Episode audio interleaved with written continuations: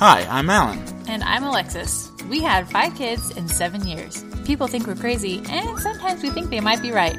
But most of the time, we love it. We hope this is a place where you can learn to be a better parent, but without taking yourself too seriously. Whether you're a new parent or have a few years under your belt, we hope you can find something new to think about. Or laugh about. After all, this is parenting in real life.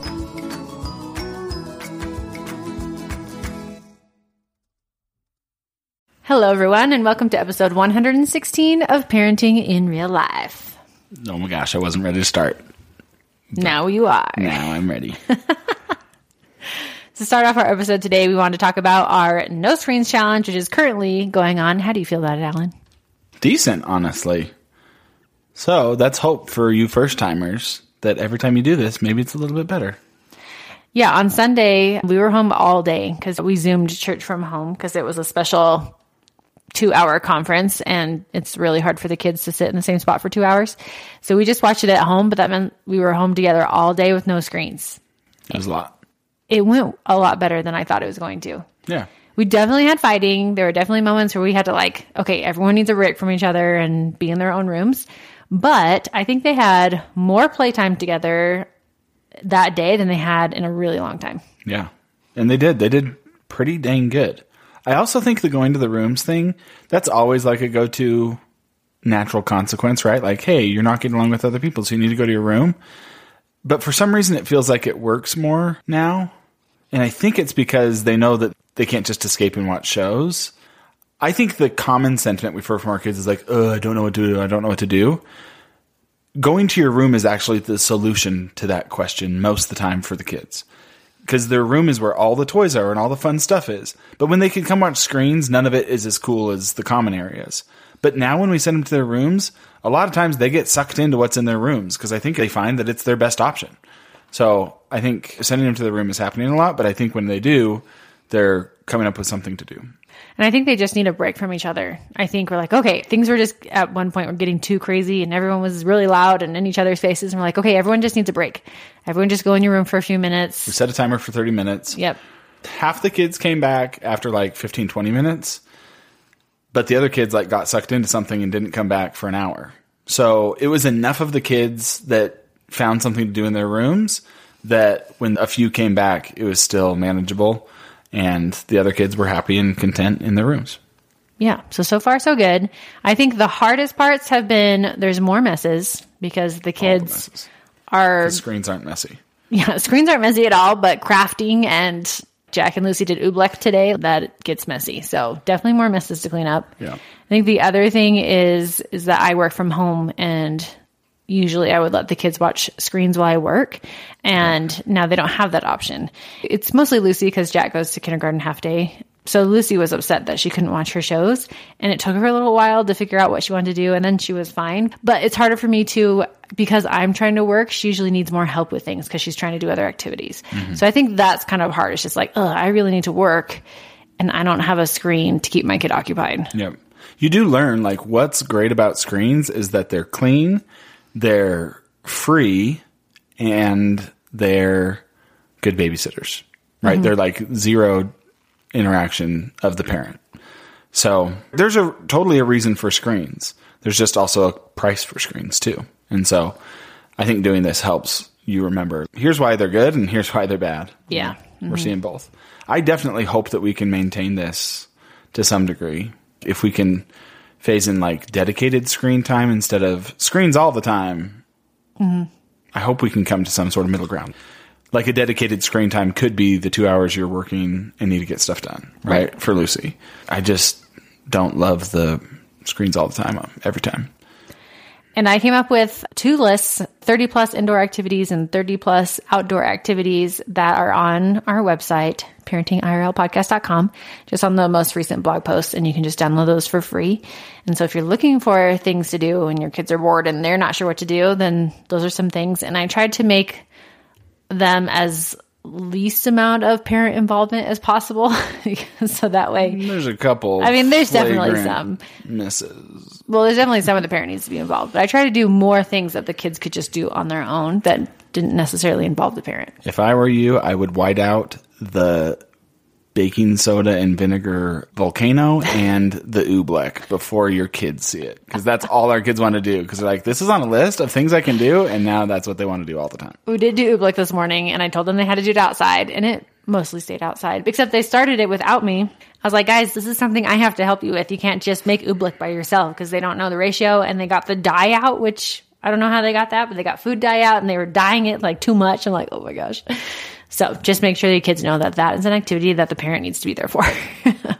take luck.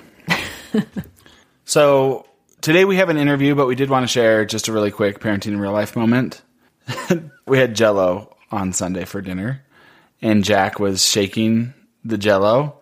He said dad this jello jiggles like your belly. And i didn't know if he said like your as in dad's belly or your as in everybody's belly. So i clarified and it's like like everybody's belly and he's like no like yours so that was great And then continue the dissing on your parents. Just like 10 minutes later, Cammy was asking about the movie The Lion King. She's like, when did that come out? Was that like 2000? And I was like, no, earlier than that. I was like Chloe's age when that came out. And she's like, oh, so that's really old. I was like, it's not that old. Rude. Rude. Goodness So gracious. apparently our kids think that we're old and jiggly. Oh, at least they think of us. and now for our hot mess hot minute. So today we have an interview with Kimball Lewis. He's the CEO of empoweringparents.com. So we have three main points that we talked with him about today. The first one is why do kids act out? The second is avoid the why trap. So that's when, and I have definitely done this where you're like, why did you do that? Asking your kids why they did a behavior. So how to avoid that. And then the third thing is the number one rule for giving consequences. You can't punish your child into good behavior. And so we just kind of talk about handling bad behavior and punishment and stuff like that. So he had a lot of great things to say. He has tons more information. They help parents, especially parents of children with really hard behaviors. And so if you feel like your child is exceptionally hard to handle, that is their target parent. Go to empoweringparents.com and they just have tons of information. They have coaching, they do classes and stuff like that to help parents learn how to better deal with the behavior of their kids. Yep. I think you'll find that this is a little bit different spin than some of the other people that we've interviewed. So hope you enjoy it. All right, we are so excited to have Kimball Lewis on the podcast with us today. Kimball is an executive who has spent his career using research and technology to improve the lives of individuals and businesses.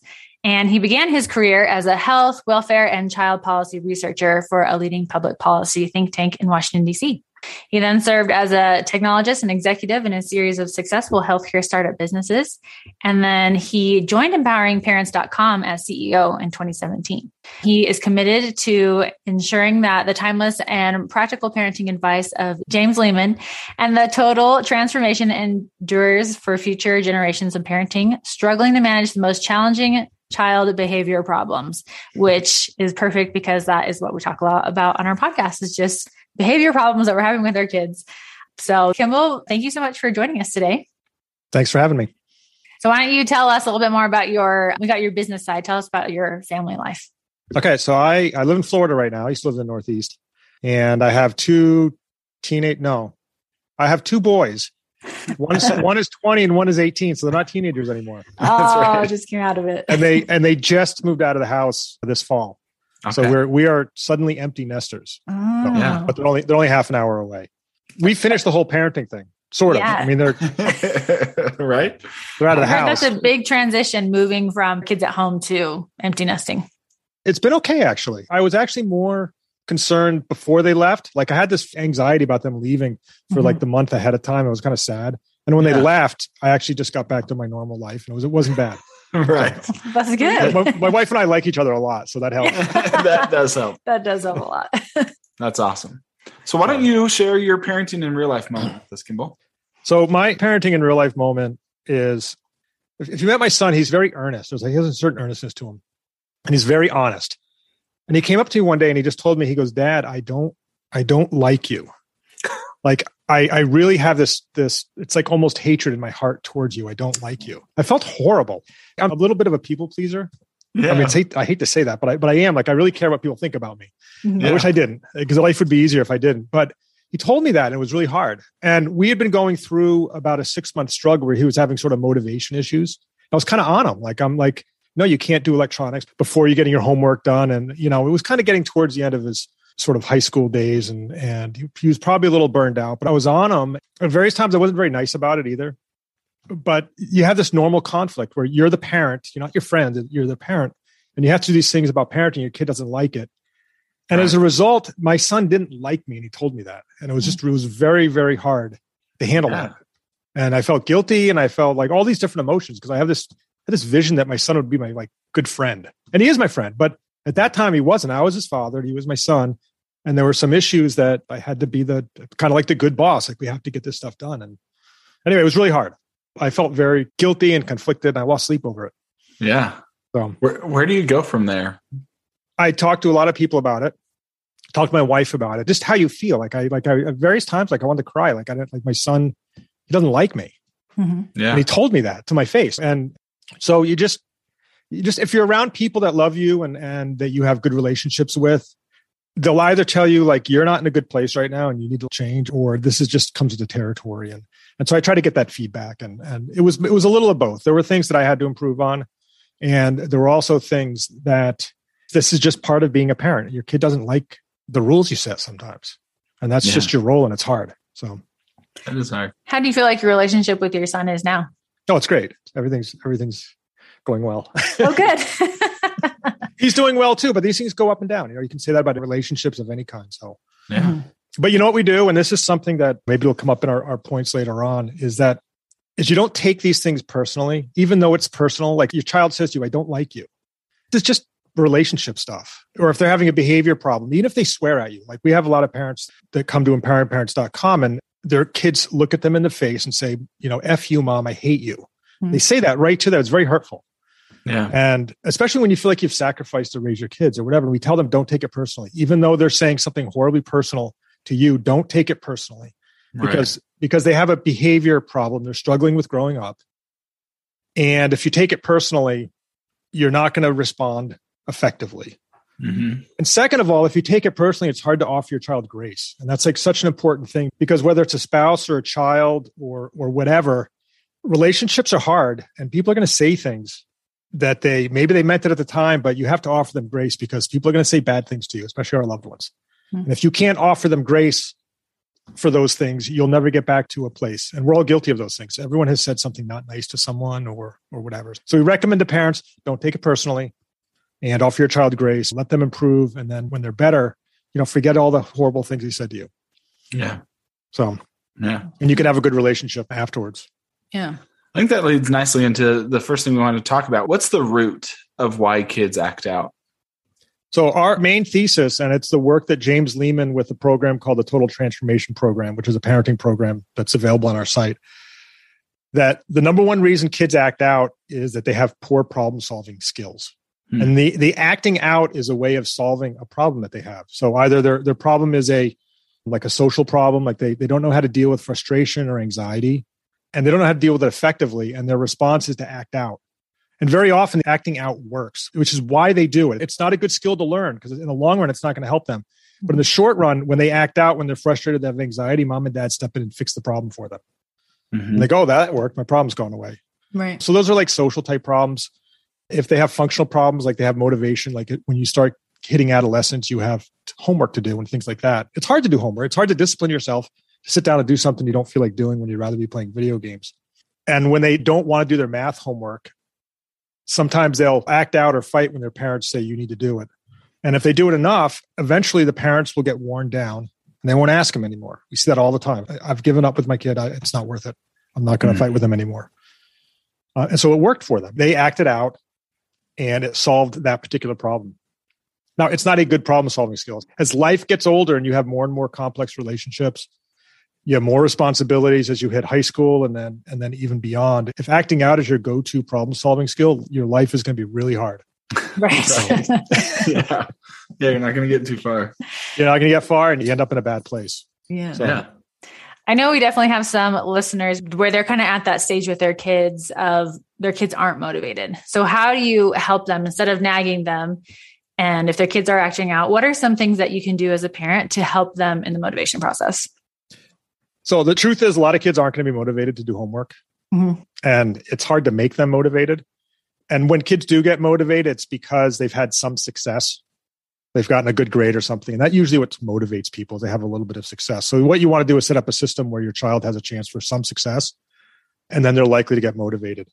And a lot of that is around setting up a, a homework environment that works. So, for example, one thing we recommend is the bedroom is a horrible place for a kid to do homework. If they're having homework motivation problems, you want them to do their homework in a public place, the kitchen table, someplace where there are eyes on them so they're accountable to whoever's around. But locked in their room for three hours, and then you come in three hours later expecting their homework to be done, that's not the best environment. So just very practical homework in a public place if you're having trouble with your child doing homework.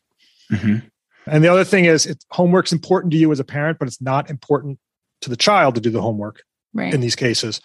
So you want to tie the homework to something that is important to the child such as their ability to see their friends or electronics time or whatever. So, in order to get those things, they have to do their homework first. So you you have to tie the things that they want and that are important to them to the homework. Mm-hmm. So we have a son who's seven, and he really struggles with homework. And last week we did a week of virtual learning because our school district shut down. Yep.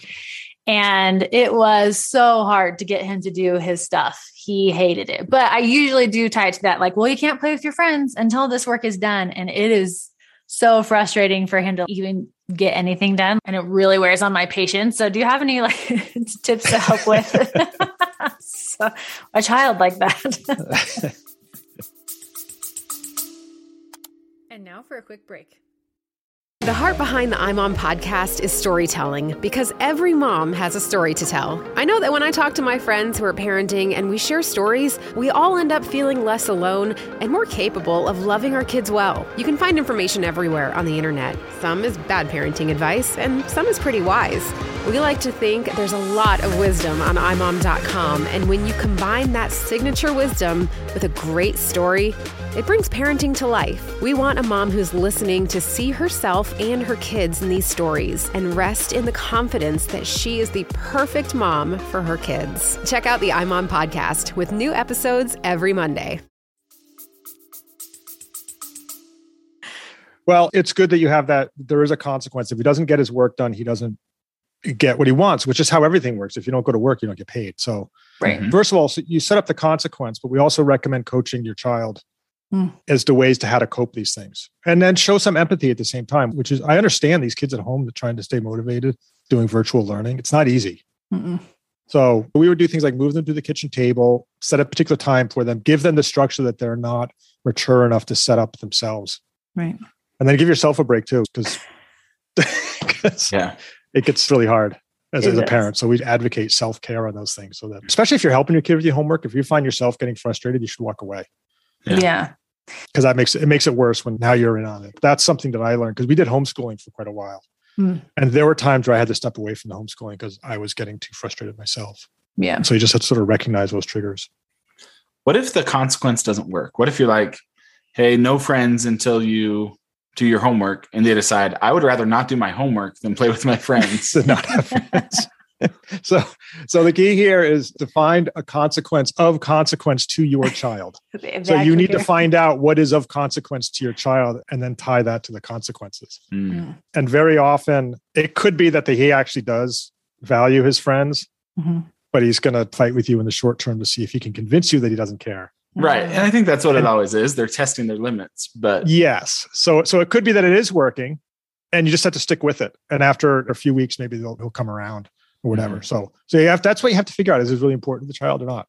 Mm-hmm. And sometimes a consequence is an actual consequence, but the child chooses to accept that consequence, which is actually a hard place for a parent to be, which is that you can't make your child behave. You can't. Your child has a say in this whole thing. But if you have real consequences that make sense and they're not abusive towards other people in the family, they actually have a choice to make. And in the long run, the vast majority of kids if you have the right consequences set up and you, and you do it right, are going to come around. But it might feel like in the, especially for the stubborn kids, it might take a while. Mhm. Yeah. there are a lot of easy kids. The parents that come to us have hard kids. Right. And- And it's not the fault of the parent because we've seen this many, many times where they have two easy kids and they have a hard kid. Mhm. Yeah. Those are usually the families that have three kids. Kid families that have four kids have three easy kids, and then the fourth one's the hard kid. So usually you go until you hit that hard kid. And it's not like you're a different parent. You're the same parent to all your kids. Some kids are more difficult than others. yeah. Yeah.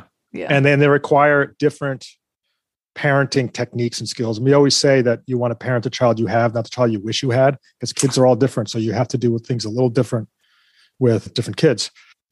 But those kids that are difficult and headstrong and it's hard to get them to do what you want them to do, those are actually like our business leaders right. and, and Right. the people that make stuff happen in this world. Right. So even though they're hard to raise as kids, sometimes you have to step back and go, these are the Steve Jobs of the world, you know. I'm not saying Right. Maybe he is, maybe he's not. I don't know. Yeah. But Steve Jobs was not an easy kid. If you've ever read about what his wife was like, he's a difficult. And you see that in like a lot of people that they don't follow the normal straight path, challenging to raise. But if you can get them to behave constructively, they also can do incredible things. So- Right. Right. You brought up something that I think is really hard when you're trying to tell our son homework's important, right? Like you've got to do this. He's definitely gone through phases where, well, why?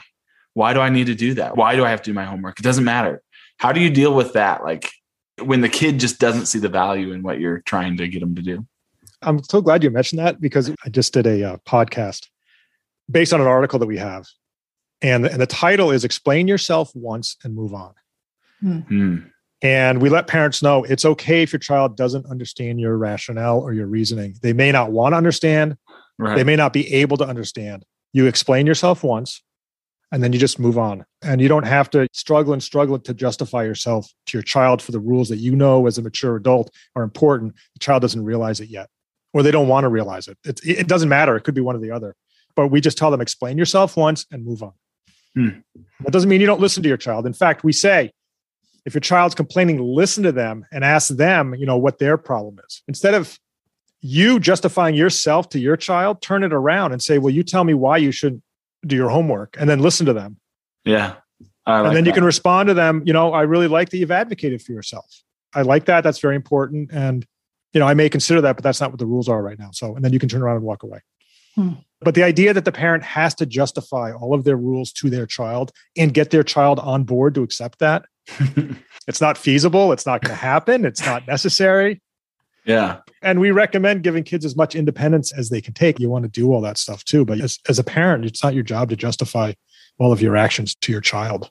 Hmm. So, Yeah, I definitely find myself doing that, trying to explain, like, I'm just going to give my knowledge to you, like, you know, and they just, Totally nope. works. yeah. And you work. think if, and you think that if only they would listen to you and they understood your logic, they'd be on board. right? And it never works that way. Right. That's why we say explain yourself once and move on. Mhm. I like that. I like that a lot. So I know one of the things you talk about is that you can't punish your child into good behavior. So tell us more about that. And maybe as part of that answer, explain the difference between a consequence and a punishment. So a punishment is like bang, like, like you did something wrong. I think a consequence is something that they actually learn from. Mhm. So you want to be having them do something that lets them practice good behavior as a consequence of the bad behavior. So uh, I'll give a couple examples. Actually, I'm going to start with an example of what you don't want to do. Okay. Long-term grounding Oh. is not is not a consequence because it's just doing time. So if you say you're grounded for a week or no phone for a week or two weeks or whatever, all your child is going to learn from that is learn how to do time. We don't want our kids to be good at doing time. That's that's Yeah. what you do in prison, right? You don't want your kids good at that. So instead, what you do is you want task oriented consequences, typically, if you can find that. So if your son hits his sister, you take his electronics away and you go for three hours, you have to behave well with your sister. No yelling, no screaming, no hitting. If you can accomplish that, if you can, if you can do three hours of behaving well, you get your phone or you get your electronics back. Hmm. And so they're practicing self control for three hours. Or another task oriented thing is if your child you know hits adolescence, this happens a lot. They swear at you. They do something very inappropriate. Is there's a consequence. They lose something of value to them. And the way they get it back is they write, we, we're serious about this. They write you a letter explaining to you why they were wrong and why swearing is not allowed and not appropriate in this household. And next Mhm. time I'm frustrated, here's what I'm going to do. And that here's what I'm going to do is important because you need to give them an alternative skill. That's the coaching side of it. Hmm. Yeah. And and you make your son or your or your daughter write this letter. And then when they hand you the letter and it's done like appropriate reasonably, they're not going to like it. They're going to roll their eyes as they're doing it. That's fine. Right. Let them roll their eyes, let them groan, just go, I can't believe you're making me write a letter. But make them complete that task and hand it to you, then they get their phone back. And then a couple things have been, been accomplished. One is they've actually had to do something to get that privilege back. And they've written down the rules of the household because the rules of the household are not necessarily clear to our kids. We think they are because it seems completely reasonable to us. But when you look at what's going on on social media and like what's going on everywhere in the world, swearing within the household may not be something that they're aware is Right. completely out of bounds, like to, to swear at your parents.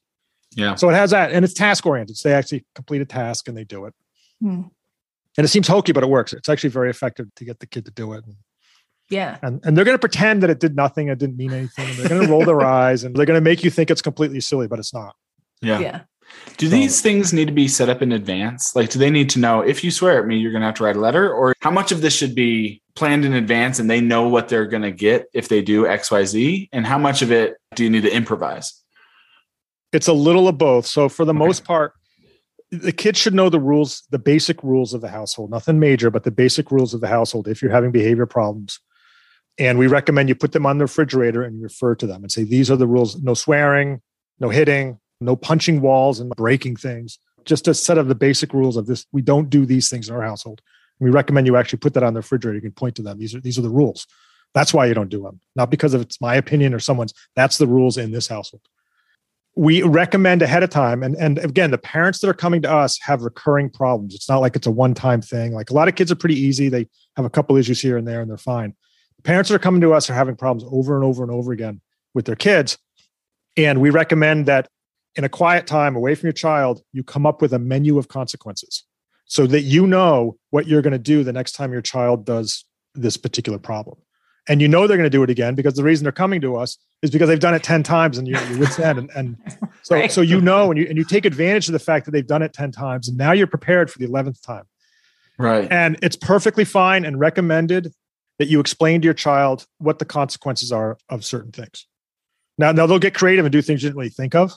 Yeah. and you don't have to give them all the details but you can also at that time walk away and say you know that's not appropriate or or whatever. Give yourself a few hours to come up with what the consequences you don't have to decide it right then and there. So yes we recommend sharing it with your child. We recommend ahead of time having a menu of consequences and recommend that if you don't know what the consequence is for something that you don't give one right away. And then you, you tell your child that that you're going to come back and let them know how you're going to fix this problem moving forward. And take advantage of the fact that they're doing this over and over again because these are repeated behaviors to come up with a plan. And then Right. you're in execution mode. When they do it your anxiety level comes way down. Mhm. you're so much calmer because you're just you're executing the plan. And you have your words down. You know what words you're going to say to them. You know how you're going to express it all that stuff when you have that down you do such a better job when you're dealing with a child in that moment you're much calmer you seem much more in control of the situation and you are in more control of the situation and kids respect that Yeah. Mhm. I like that. so rehearsal preparation rehearsal preparation yeah. Awesome. One last thing that I wanted to talk about is that you have uh, avoid the why trap. And I think this is when we're asking our kids why they're doing the bad things that they're doing. I Yeah. find that I do. it's like, ah, why are you doing that? You know, what should parents do instead to Mhm. avoid that? So let me explain briefly what the why trap is. So the why trap is your son knows he's supposed to be doing his homework and you come into his room and he's playing electronics. And the first thing a parent goes, Why are you playing electronics? And then you sit there and you sit there and you wait, you wait for an answer. Yes. We call that the why trap, which is you have asked your child to provide you with an excuse as to why they are doing electronics and you're waiting for that excuse. You're asking your child to give you an excuse. We don't ask for excuses. We don't want excuses. You walk in there and you say, you want to use very direct language. You say, you know, you're supposed to be doing your homework, put your electronics down and go do your homework. And then there's a consequence tied to it if they don't do that. Hmm. So use direct statements. When you're having issues with your child, you always want to use direct statements.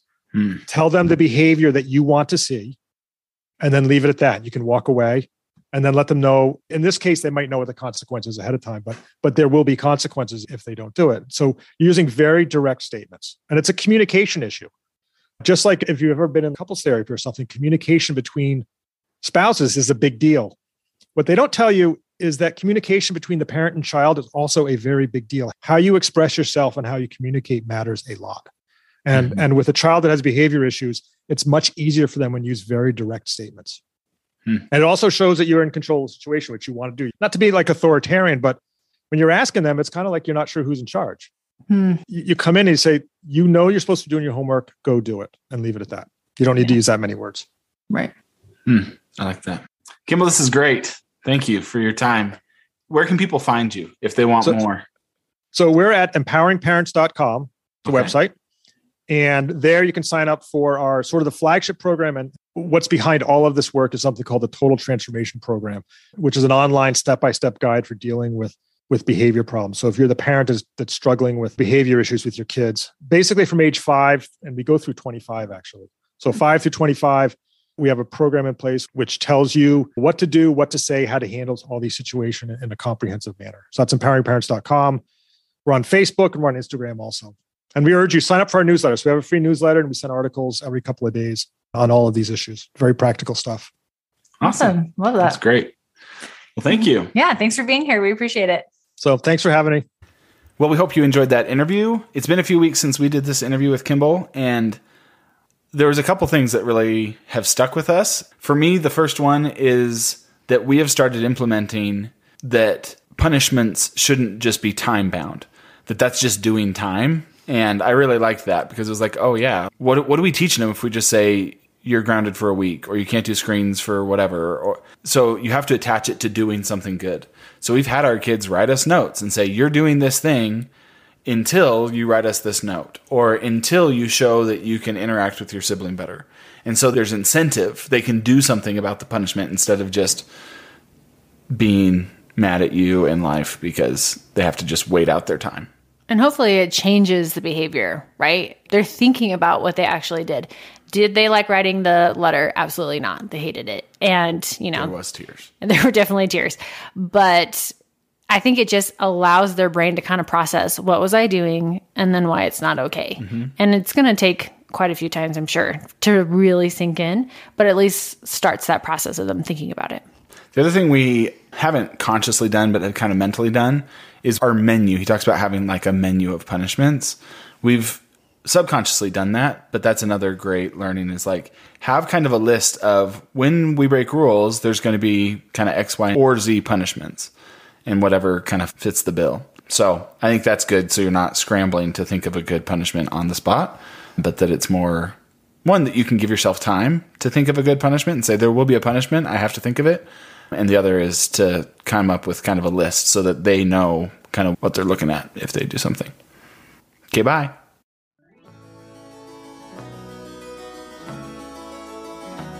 Thanks everyone for listening. You can follow us on Instagram at Parenting IRL Podcast or find us on our website at parentinginreallife.com.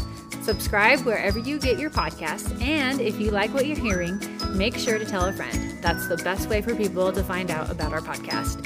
And if you haven't already, give us a rating. And a special thanks to our five kids for being kids.